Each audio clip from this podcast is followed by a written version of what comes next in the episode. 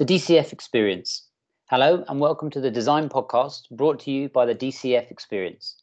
My name is David Fleming, and we're very lucky today to have Simon Richards on the show. How are you, Simon? I'm pretty good, actually. I'm crouching in a cupboard trying to find somewhere quiet to talk to you, but it's okay. The glamorous life of podcasting. yeah. Well, look, I mean, I'm I'm very glad that you you agreed to be on um, on the show.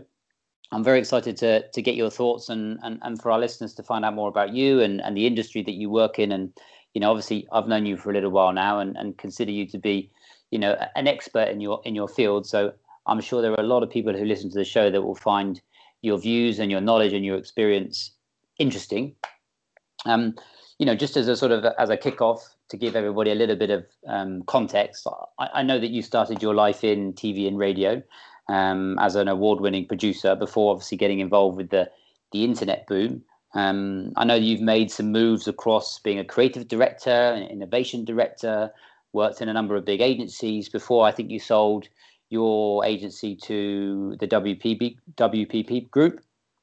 That's and then right. I know I know that you mentioned that that you're you've been uh, enjoying the office politics, um, free world of strategy and UX consulting, which I do find I, I find quite funny. So um, I'd like to just I guess sort of frame the the show around your, a bit about your background because I always find that valuable to give to our listeners. I'd, the, the main chunk I want to talk a little talk about the the industry that you're in and, and really get your view on on what's going on. And then I know that you know from from what we've talked about already, you're you're interested to to help others with through sort of coaching and mentoring. So it'd be really good to get your thoughts on on what you think others can do in the industry, how they can get ahead, and, and the sort of views around um, the design space at the moment. So why don't we start? I guess somewhere near the beginning. you can go back as as as far as you like if it, if you want. Um, tell us how you got into design. I'd love to hear a bit about the the TV and the radio as well.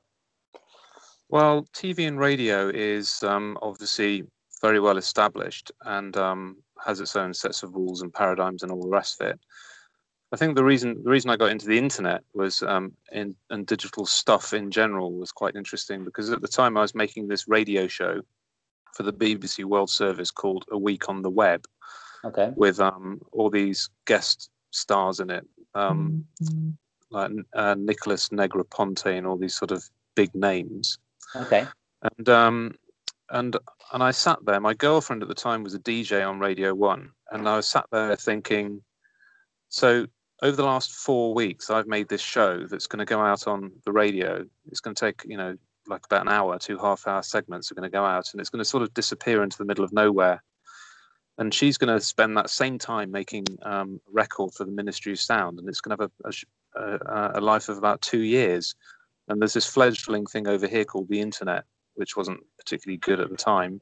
Yes. So that was it. I just packed in my job, spent about literally two seconds thinking about it, and got into it from there. But I think the, the biggest shock about the whole thing was you start off thinking of the um, utopiistic angles of it all, that it is this kind of free space where everyone can do everything.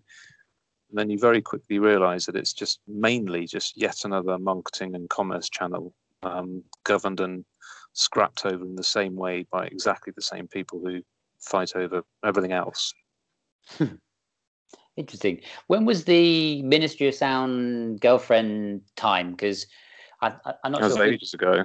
Oh, yeah, I'm I'm old as well. So my time in the music business was around sort of the mid '90s, so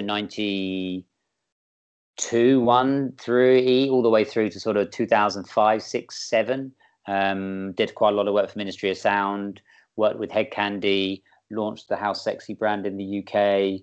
Doing big promotions with Bobby and Steve, Mark Doyle, all those guys. DJ'd for oh, well over ten years. I did, so it's probably a bit of crossover then. Um, Maybe I used to like Hed Kandi, so this would have been around um, 2000 to 2004. yeah, That's what time. Yeah, that was exactly the time that I was in it. So um, So living in Brighton. completely irrelevant, utterly Yeah. irrelevant for anyone new getting into digital design these days because you know they've grown up with it being a, a world-class, um, very important medium. But for many, many years, listeners, the internet was basically a bit of a joke, and it was something that was tagged on by advertising agencies as oh yeah, and we'll also do you the website, but we don't really care about it. Okay, yeah, yeah. And was that how did that relate to design at the time? So what what, what did well, you when you moved from one to the other? What were you what were you moving into? What what sort of design were you doing? Or well, you... at the time, design. Well, I was I was more a proponent of common sense than than design hmm. because I think um, if anyone's interested in UX design or experience design or customer experience or whatever service design or whatever title it's got these days, the the most important thing is just have a bit of common sense and to just think about what people actually want just from a, a logic point of view.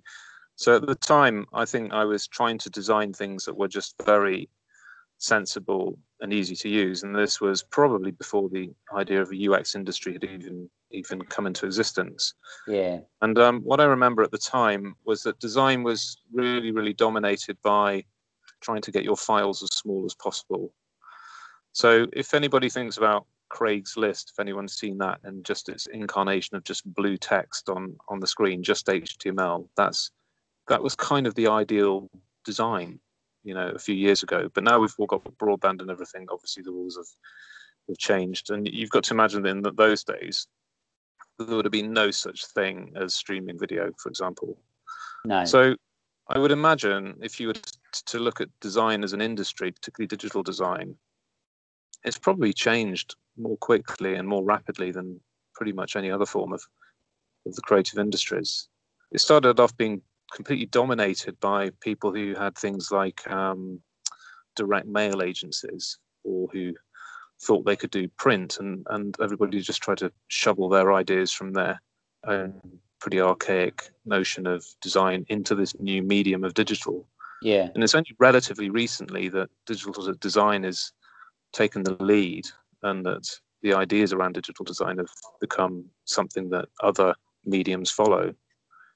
Always used to be. The internet for years is always just play, not even playing catch up just it was just chucked in as a as a dried up old bone for the for the, the client's pet dog to chew on for a while. And that was it. But these days it's obviously the most important channel there is.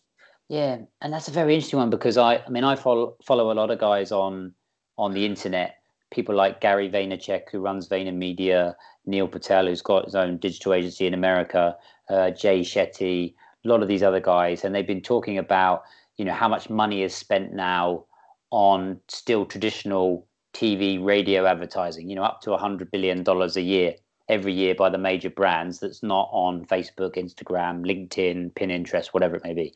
Which is why the price of acquisition now for a marketing strategy on those platforms versus TV and radio is still still undervalued. But but when that moves, which it probably inevitably will do as the generations go on and we become more, even more digitally savvy. You know, that's a huge amount of money that's going to move from one stream to another, and all of that really, really relates to where people consume content now. I think there's some frightening average stats about how long people are on devices each day.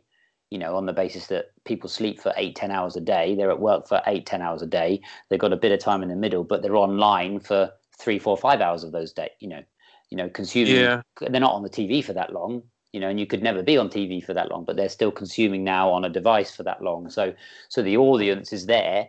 It's just now that you know that's the like you said the most important channel to to get get to people uh, for sure. Um, and that's all I follow at the moment. You know, to try to see where the markets are going in order to have them to be where the market needs to be when clients are hiring. You know, from my side. Um, well, I, I, think it's I think it's desperately sad that people spend so much time staring at a screen. Oh, I know that. I think yeah. you know a few years ago, my nephews were, were just texting each other across the same room, and I thought, what are you playing at? But oh. the, the the thing is that it is it is here. It is the future. I was in um, Shanghai a few months ago, and literally everybody was just um, in pretty much every environment you can imagine was just sitting there staring at their phone. Yeah. And for me, in my perhaps jaded state, my biggest fear in life is to be in a relationship, you know, with, with, my missus, and to suddenly find that we've got nothing to say and we're just staring at our phones in a restaurant. That is just to me, that's hell on earth. I know. But the, the main, you know, the main thing is that the the digital brand, so to speak, um, is one of the other huge areas of design that has changed over the years. Where the brand used to be, and probably still is, for a lot of bald-headed men with colourful glasses and polo necks and funny hats It is the, the it's the font, um, it's the it's the color of the logo, and it's you know the the sort of tone of the imagery or something like that. Whereas the digital brand, the actual real brand, the actually valuable one, is the nature of the relationship between the client and the consumer, and that they're both sort of stakeholders in a common experience. So it's not something you're not. It's not like an advert where you're basically trying to interrupt somebody in the middle of something that they're they're doing. So somebody's watching a TV show on, I don't know, how to grow poppies in Sri Lanka, you know, and they suddenly get an advert for buying a Volvo.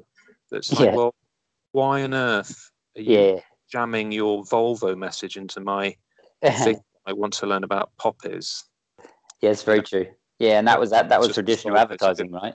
Yeah, it's not because Volvos are good for carrying opium seeds around in, but yeah. you know, it's just it's just mad, and that is the traditional design mindset as well. Is to try and sort of force your ideas about something into the middle of something else that somebody's doing. Whereas modern design is all about trying to provide something of value inside the experience that the person wants in the first place, or ideally to enable that experience. So obviously, somebody like uh, Amazon enables the experience which everybody wants, which is um, stuff that arrives the next day. So that that's what they want. But you know, the trickier thing is for the likes of Pepsi Cola or someone like that to provide a sort of meaningful experience inside something that people are interested in. So in the in the 90s and the 2000s, that resulted in millions of pounds being spent um, sponsoring the, the next Snoop Doggy Dogg concert or something like that. So brands have always realized that they've got to do something meaningful and relevant. But interestingly, it's taken a very long time for designers to catch up with that, to actually provide a sort of design interface that fits in with what people think and what they want.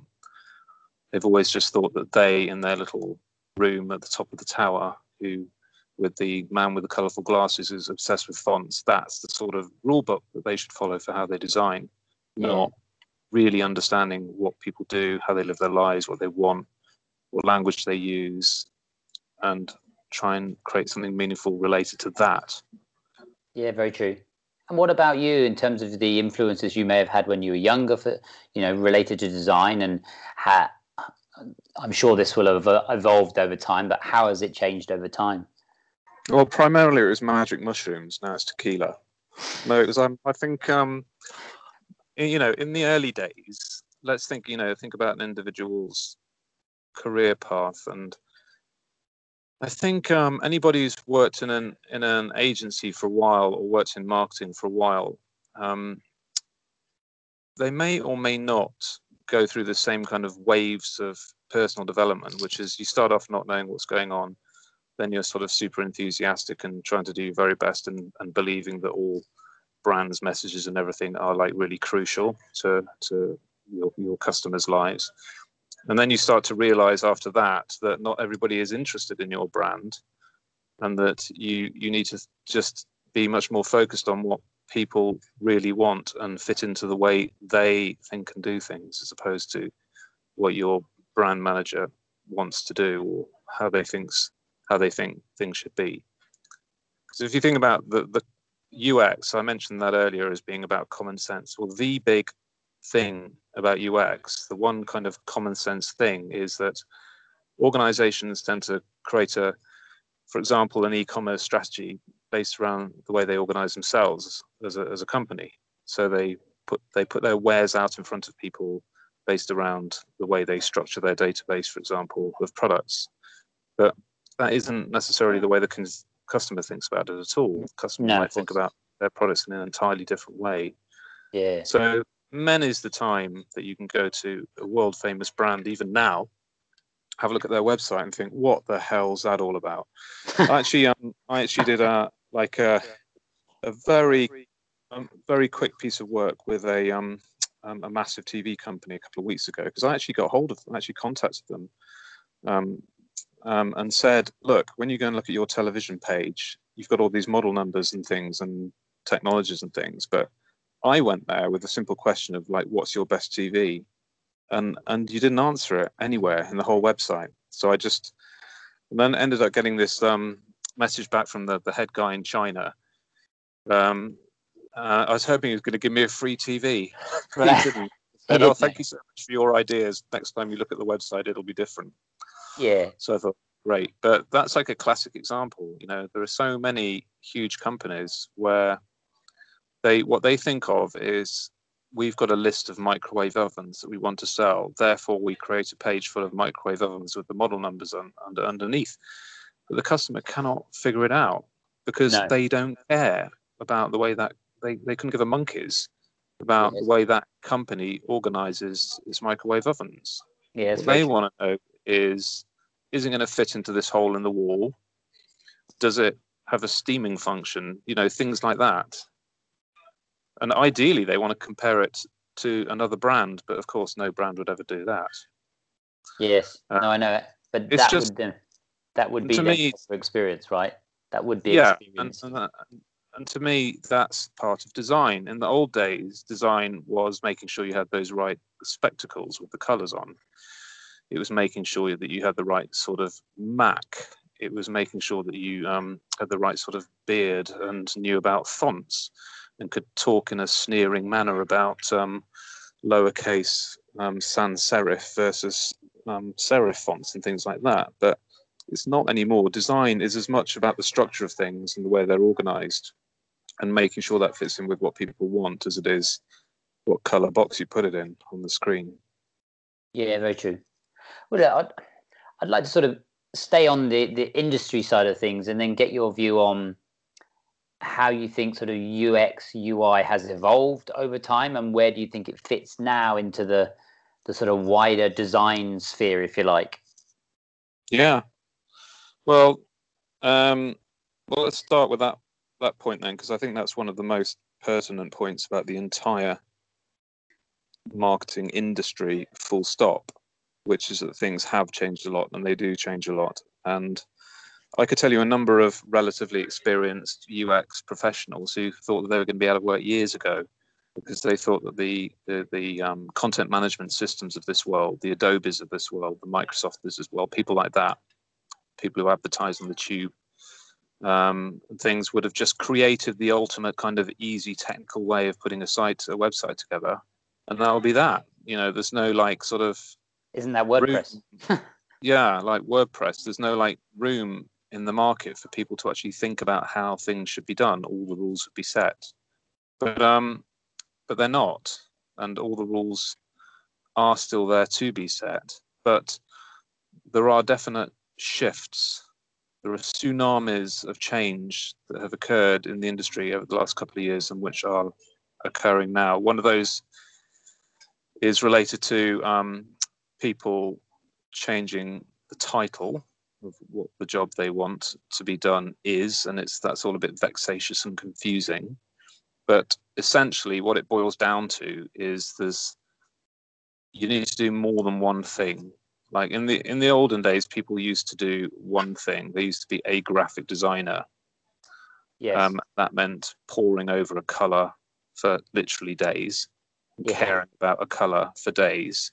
Yeah. now they're a UI designer, and that means they have to have an understanding of the way interfaces are structured, what typical items people expect to see on an interface, what that shape means. Does that mean there's going to be a primal ape-like response in somebody's mind that that's something they prod with their finger, or is it something they should just leave alone and look for something else to prod on the screen? So there's no such thing anymore as as pure specialists and with UX and UI and things like that, they are like it or lump it, they're gradually blurring together.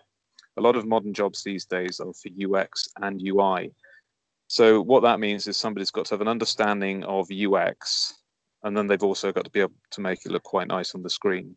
Yes. Now that isn't so difficult because, as I mentioned earlier, the Adobes and WordPresses of this world do have rules and Google Material Design is the one that everyone's currently fastening onto as being the rules to use for how things should look. But you have to be somebody who's good at more than one thing. The other, one of the other kind of major areas of growth over the last couple of years that's kind of somehow become part of UX. I'm not quite sure why. Is research. Now, I I love doing research because I used to be a journalist and I enjoy talking to people, and um, you know, and uh, leading the jury, so to speak. Yes. So um, that's like a, a really important part is the new world of UX is to actually do research, and what that means is being able to talk to people. It really, in kind of philosophical terms, it means being more inclusive and doing UX on UX. So, in other words, it's not you with your ideas trying to say my ideas are the right ones.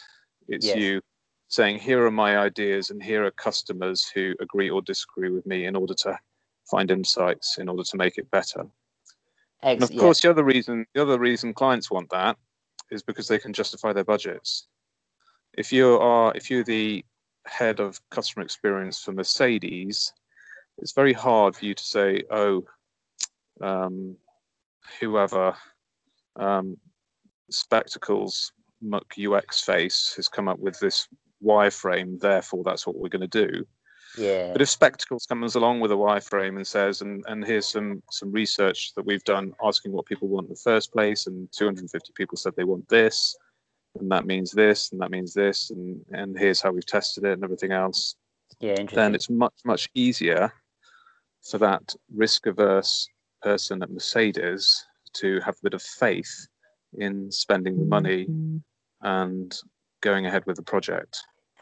Yeah, and, I, and, and that's just, just more or less point. government data services in a nutshell. By the way, government data services is obsessed with researching and testing everything, like everything. That's that's how the government thinks about it, and that's not a bad lesson to learn from because sometimes they get things right.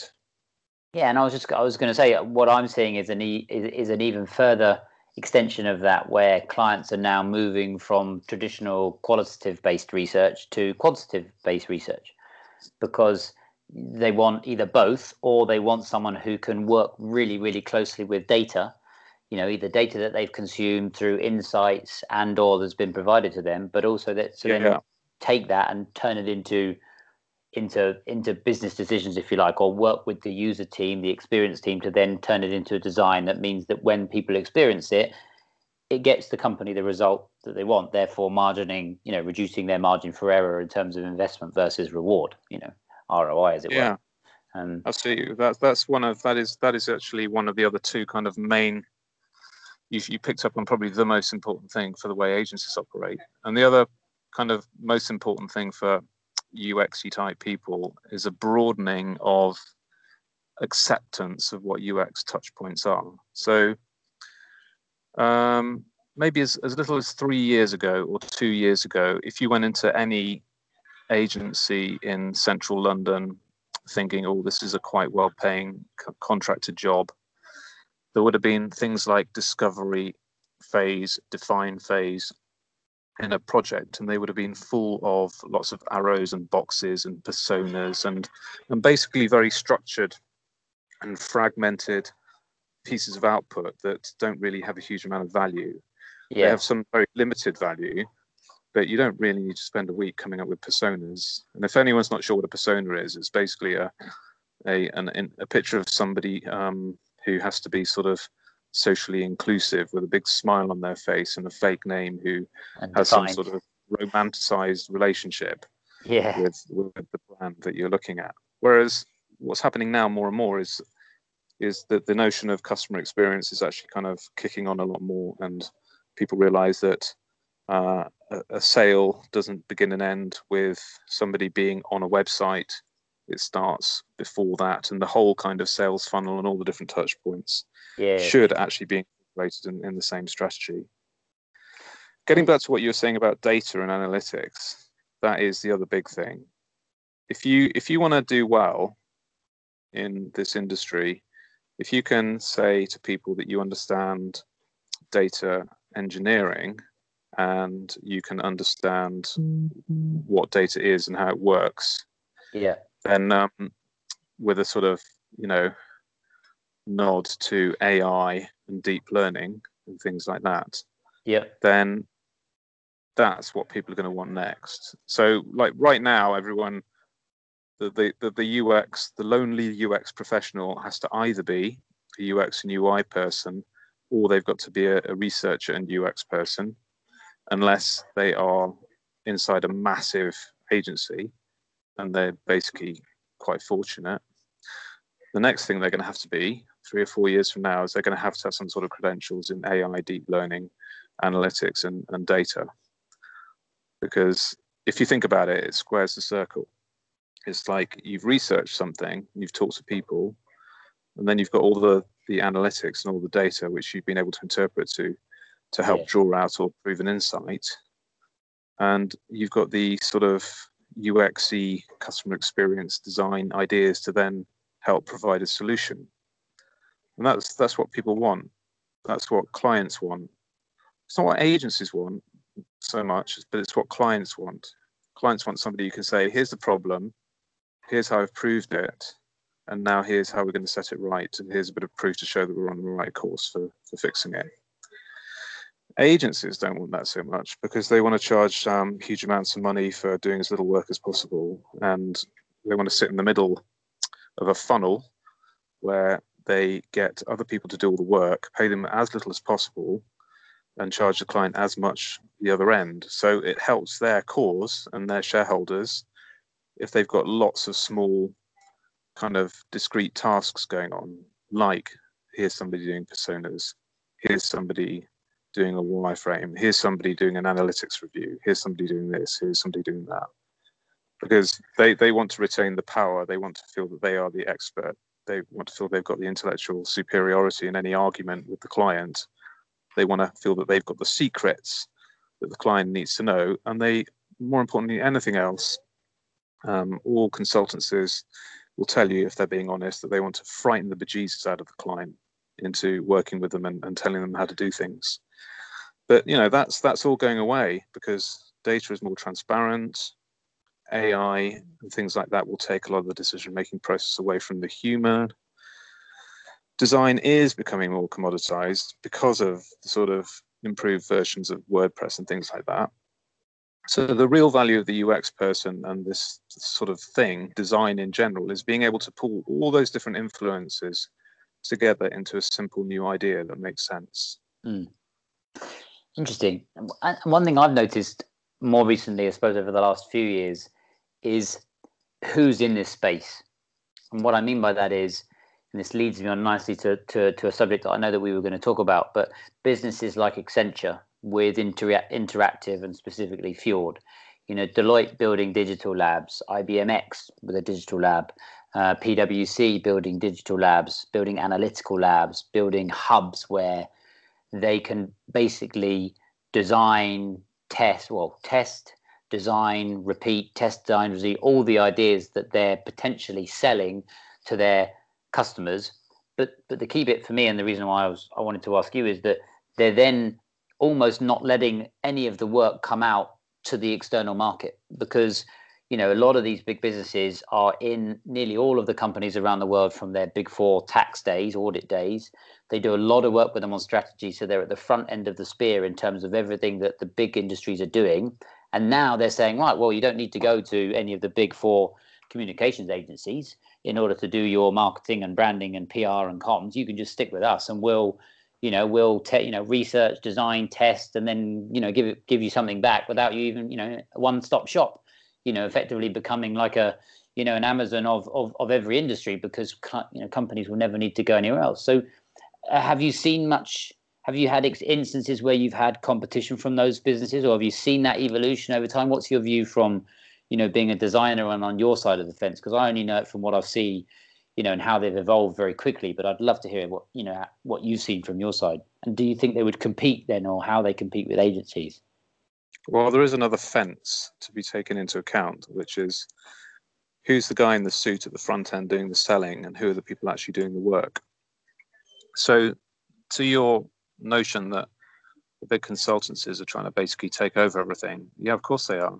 And yeah. uh, 10 years ago, the big advertising agencies were trying to take over everything. 15 years ago, the advertising agencies were slowly waking up to it, and the PR agencies were trying to take over, um, and the direct mail agencies were trying to take over all the digital stuff. everybody saw it as a growing market and everybody wanted to go for a piece of the pie. And at the same time, digital specialists came up in the market and they started grubbing up from the bottom, doing the tactical work and trying to get the strategic relationship with the client. They used they were trying to climb up from the bottom. But the reality is that um, it has taken a while, but those big consultancies now see the value in it in their in their numbers in their P&L. So they've decided they want it. And they've also decided that they're getting a bit under threat because a lot of these digital agencies are actually pretty good. Excuse me, slight cough. I think it's all this this computer stuff around me. But um, so this is you know this is the perennial battle. This this is always going on. Everyone's always trying to control the work. What I meant by another fence is, yes, you can have someone in a shiny suit and a shiny smile selling something in, and and and they've all got different dreams, right? The the consultancy says we do everything, we look after your strategy, we do your accounting, we can do this too. Um, the digital pure play specialist says we're experts in digital, and we're um, 20% of the price of the the big consultancy. The advertising agency says, "Oh, we know your brand better than anyone else, and we, we can come up with better messages and and than every, everybody else. We should have it." Now, in the old days, all of those people all just used to subcontract it to the digital specialist anyway. But now the digital specialist is getting too big for their boots, and they all think they can do it themselves, which is exactly what you said. So I've I've worked with two of those that you mentioned in their digital areas, um, and uh, this is where I get to this point about the other side of the fence, which is who's doing the work. Now, in both of the places I went to, the work was being done by graduates. So what would happen is there's a massive graduate training program, and they would sort of get shoveled into the the digital uh, lab of consulting global incorporated. Now, no experience, uh, variable skill set, enormous budgets, huge brands and I've I've had, in particular, one experience which kind of to me summed it up quite a lot, which was um, the development of a new bank, um, which was being run by one of the world's biggest consulting firms, but you know their sort of digital lab offshoot. Yeah. Now the guy the guy running the the, the main chunk sorry about that of the the UXy bit was an alcoholic who me and this friend of mine, um, Stu, realised a couple of about a year later that we'd interviewed him about five years before, and realised that he was a cokehead as well. Um, and basically, he was never there. He he he skipped meetings. He he he was just an absolute nightmare. The UX was absolutely catastrophically amateur. There was one other really nice guy and experienced guy, but he, he didn't really do any work, literally. Okay. And um, and I remember sitting down with the guy running the the entire thing, the program delivery thing, and saying, "So, what do you think about the UX on the on on this uh, multi-million pound project we're working on?" Expecting him to list its limitations, but he said, "Oh, it's it's going quite well, isn't it?" and I thought, well, you know what? It isn't. But then I looked at him and thought, well, he just doesn't know any better. So, yeah. so True. on the, and it's fair enough from his point of view, but he he just didn't know. He didn't realize it wasn't normal to for sort of creative people to skip meetings and have hangovers and things. He thought that was okay. Now, if you're on the medium-sized digital specialist, you'd have been sacked in a week. So it depends, you know, the guy at the front is probably a great salesman, but for a lot of these large organizations, they, they some of them I'm sure are fantastic, but I'm also sure some of them have another learning curve to go through right now before they are as competent as the digital specialist. Yeah, fair enough. And I, and I think that that moves me on nicely to sort of looking at where you know 2019 and then beyond, you know, as far as you can you could possibly think really. But what do you think clients or specifically brands need to do in order to continue to attract customers using design? How do you where do you think we are now with that, and then how do you think that's going to evolve in the future? I think um, it's going to go it's going to go backwards, and I mean that in the the most positive way. I'm really sorry if this is going to cause you an edit. I don't know. I've got to go and find a bit of water somewhere. That's all right. I don't know actually. Um, no, it's fine. I think there's a kitchen here. I don't know. Do you edit stuff? I do. I'm, I'm, I'm trying to cut this down. This will just be like one, one edit and maybe one. No, I don't one edit my. I don't edit my pod, podcast. They all, they all stay verbatim. It's just, really? Yeah, absolutely. Yeah. Well, yeah. people are gonna look at the thrilling sound of me trying to get a glass of water. But it's um, it's it's a funny one actually, if we just all go off topic for a minute. But but I found that you know before I started my podcast, I probably listened to hundred. Some of them I found interesting, some of them I didn't. Some had structure, some didn't. The feedback is a lot of the feedback that I've got is that people are interested in the the, the, host and then the guest, and then the reality of of what they're talking about, and then the environment that they're in. So yes, it would be lovely to say that we're in a big studio and I've invited you in and we've got soundproof rooms and you know it's you know it's the it's the number one podcast on on iTunes, but but you know that's not it that's isn't. Not, no, that's not the reality, right? Um, so I think that there's a lot of as for me, it's more about the individuals who I'm having the podcast with yourself, and then and then your view and my view on on the subject that we're discussing, and so so a little bit of reality, I don't think I think goes a long way if I'm honest, because they can sound a little bit produced if you, some of them. Um, you know, which, which oh, is well, fine. you're talking to an ex. You're talking to an ex radio producer, so you know. Yes. I um, I uh, I was completely anal about having things being produced. But anyway, so to your point, how do brands stand out? Um, how does yeah. design provide a useful function? Well, it's more limited, there's no doubt. But when I said things going backwards, what I meant by that is I don't think it'll be that long before people realize that material design is actually pretty crap. And that um, if you show a load of flat things on a screen with relatively limited color palette, people can't really tell it apart as easily as they, as they can if you did it another way. And there's been some recent research to, to prove that point. So I think there is going to be a sort of second wave of, of design creativity in the offing, but um, it is going to have to be within the context of um, more limited structures, you know, like templates and things like that, which people are basically going to have to stick with. Yeah, there is no there is no shortcut to a good idea. And from the design point of view, there's no shortcut to a very solid identity, even if it's as simple as one color. But it's what you have to do.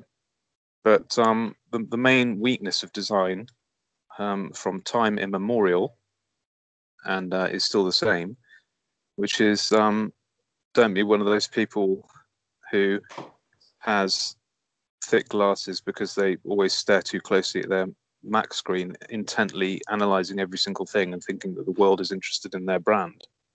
They're just not. If you you know what you need to do is to make sure that your brand has a story and it differentiates and it has a clear identity. And ideally it's not copying somebody else. But the way people will end up loving your brand the way they do with apple or something like that is because of its design identity.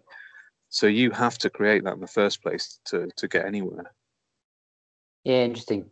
Yeah that is and for me i think that's the fact that information is so readily available now and it's so instant it's the the future i think will change at such a faster pace than it's changed even in the past because of the company's ability to see what they're doing and find out whether it's working and then make changes to it um, i actually went to a really interesting um, marketing society breakfast when i was in dubai and they had the senior vice president of ibm as a speaker. And and even she she even she was talking about how they'd introduced agile sprints into their marketing department for two week projects where everybody who was involved with the project in, in the value chain of that marketing promotion or whatever they were doing didn't matter what medium it went across but whatever the marketing campaign was everybody in the in the in the sprint team or the agile team had the ability to stand up and do their relevant bit. And she found that by breaking down the barriers of an organizational structure where the CMO isn't it has a valuable uh, contribution to any marketing campaign but it may only be at certain times.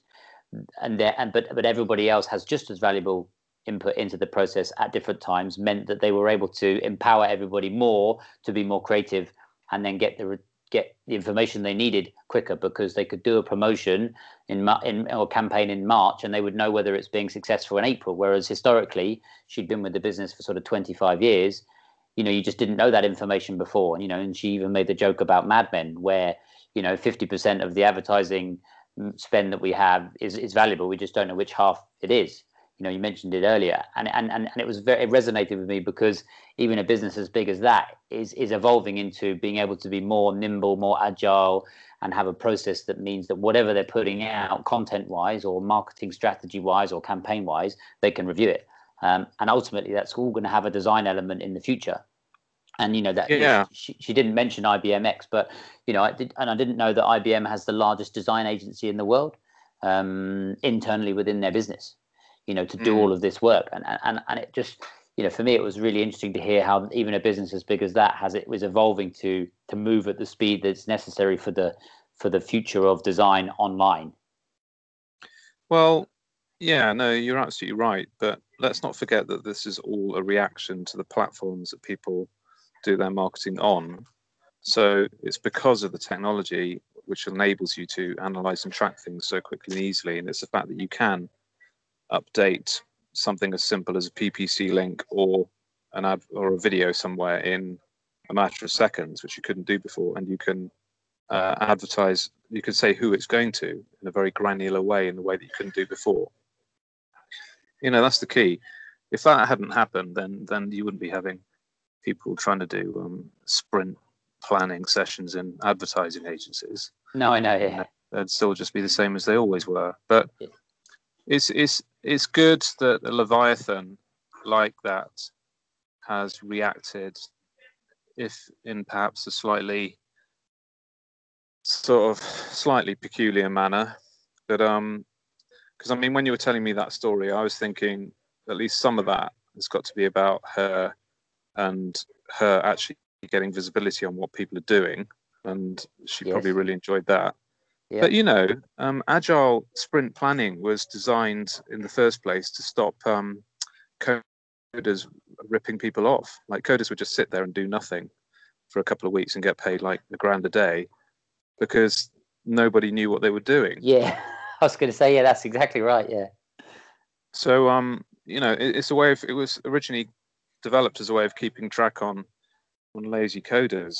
Oh, so to me, it seems a bit a bit of a cop out to say, "Oh, let's transfer that model over to advertising." Or marketing, or whatever, any other marketing. function. It's a bit, it's a bit lame, to be honest. But you know, for such an enormous organization like IBM, where it takes a, where it takes two years to to change the thickness of the paper you put in the the, the photocopier, that's amazing that they do that. You know, yeah, good for her. Look, I'd like to sort of change direction a little bit and get into a bit about how you, you know, the, the knowledge that you have and how that might be able to help others. And and my a lot of the work I do on the on the podcast is is designed to to provide value to people who are either looking to get into the industry or trying to change with the industry or trying to get themselves fit for purpose for the future because you know like like you said earlier it's going to evolve so quickly you, you're going to need to know what to morph yourself into. So I think for me, if I look at the design market now, I'd be keen to get your sort of words of advice or wisdom that you'd give to designers, first of all, on whether they you would go permanent or contract, you know, in terms of work style and work. Yeah, that's a good question. Knowledge, um, and and then the sort of best ways to approach that. Well, going permanent or contract is probably the big question for most people. Yes. If you think about it. Sorry, I'm just there's, some, there's definitely something up down here with me coughing away like some sort of baby baby rhino with a cold.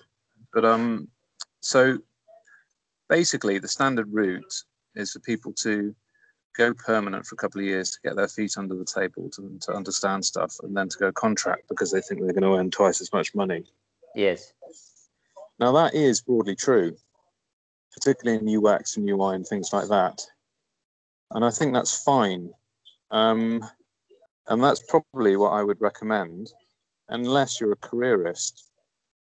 Now, what I mean by that is somebody who wants to be a big shot, who wants to go out and see their friends and say, oh, yeah, I'm director of, I'm global director of creative, um, whatever, at, at, at Big Ink Agency. Yeah.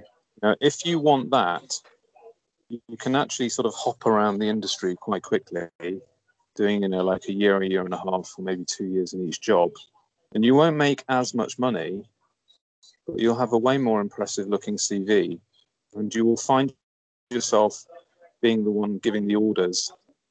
You'll find yourself being in the executive position.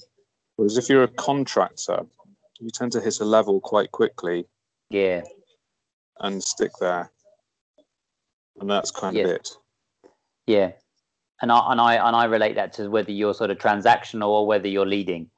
You know, that would be my easiest way to describe it. And and if you if you get to a point where you're always transacting and you're a really good contractor and you like doing the work, the only way to go back to go up is to go permanent, so that you yeah, then, so you move when, up when the ladder that, and then come out again.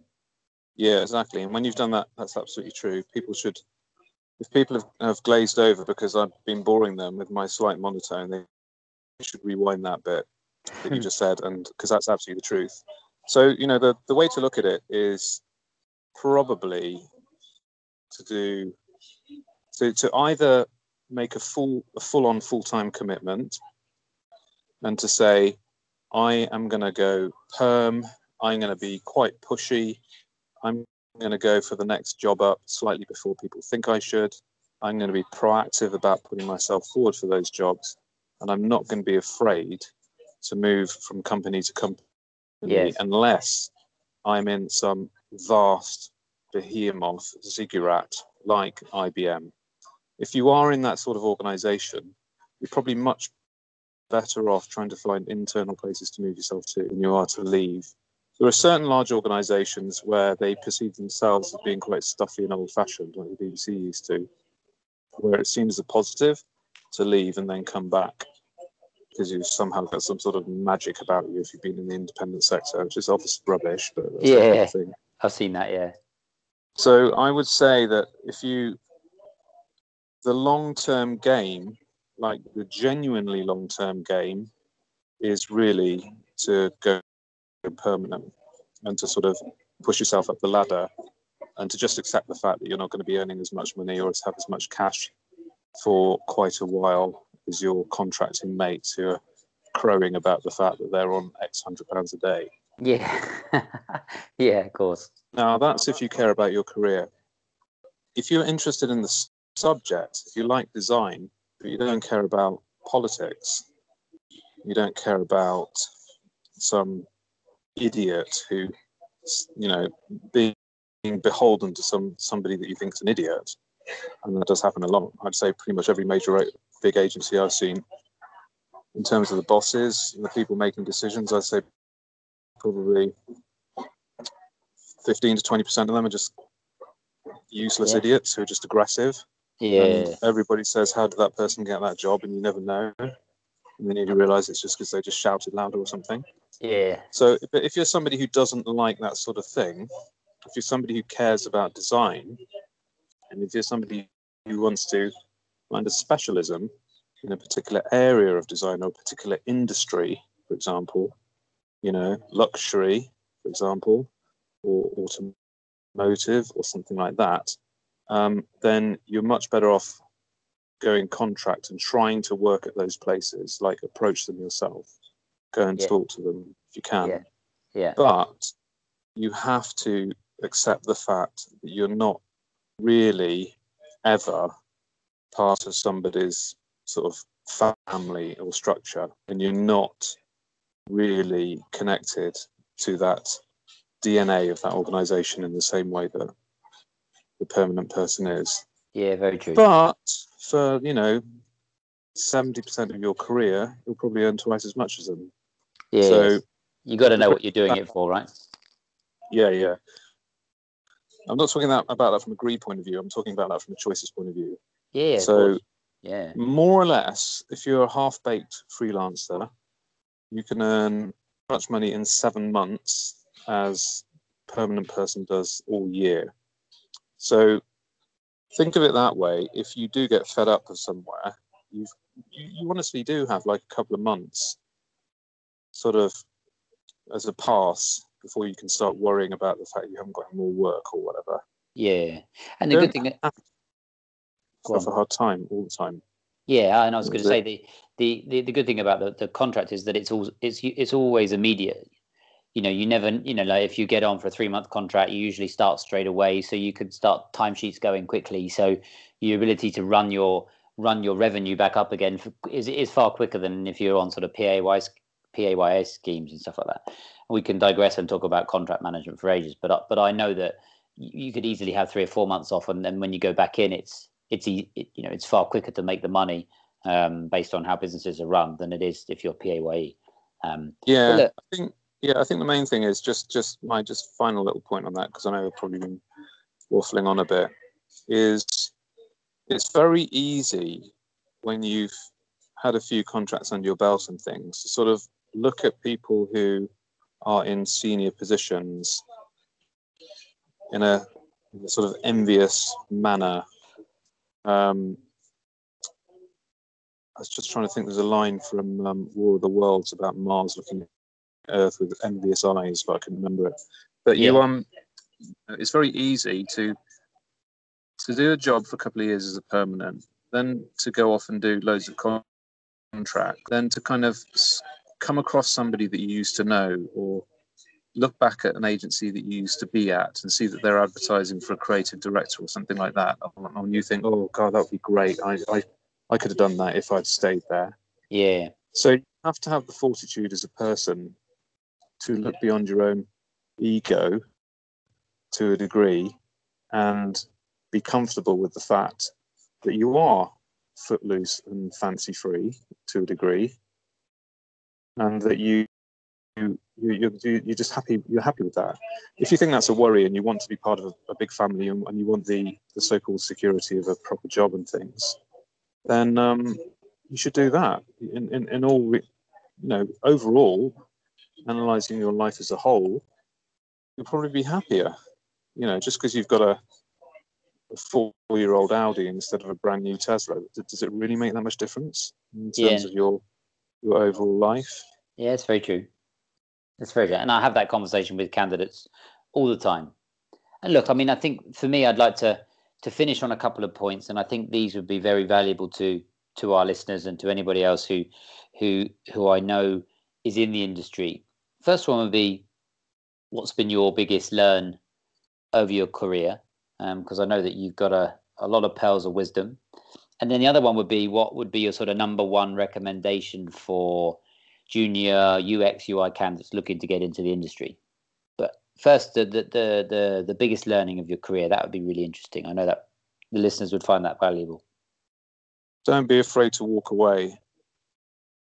I've Very been good. on. I've been in a number of jobs. Um, you know, for example, one with the alcoholic um, cokehead, and the number of times I wanted to walk away from that and didn't, and I gave myself excuses for not. Like, oh, if I leave now, then I'll lose X hundred quid, and yeah. what about blah, blah, and I'm in the middle of doing blah. You know, sod that. Your time is more precious. And you and what I mean by that is you've always got a choice. You yes. know, even if your choices are stay in this job you hate or have no money for a while, I'd say in terms of your overall sanity and your overall quality of life, having no money for a while probably sounds much better. Yeah, very true. And the other thing I would say for um for people trying to get into it in general, um, I my first job was in the BBC, and that was it was the first job I got. Was something like um, uh, 1,200 applicants for that particular job. So don't just answer adverts. Don't be reactive.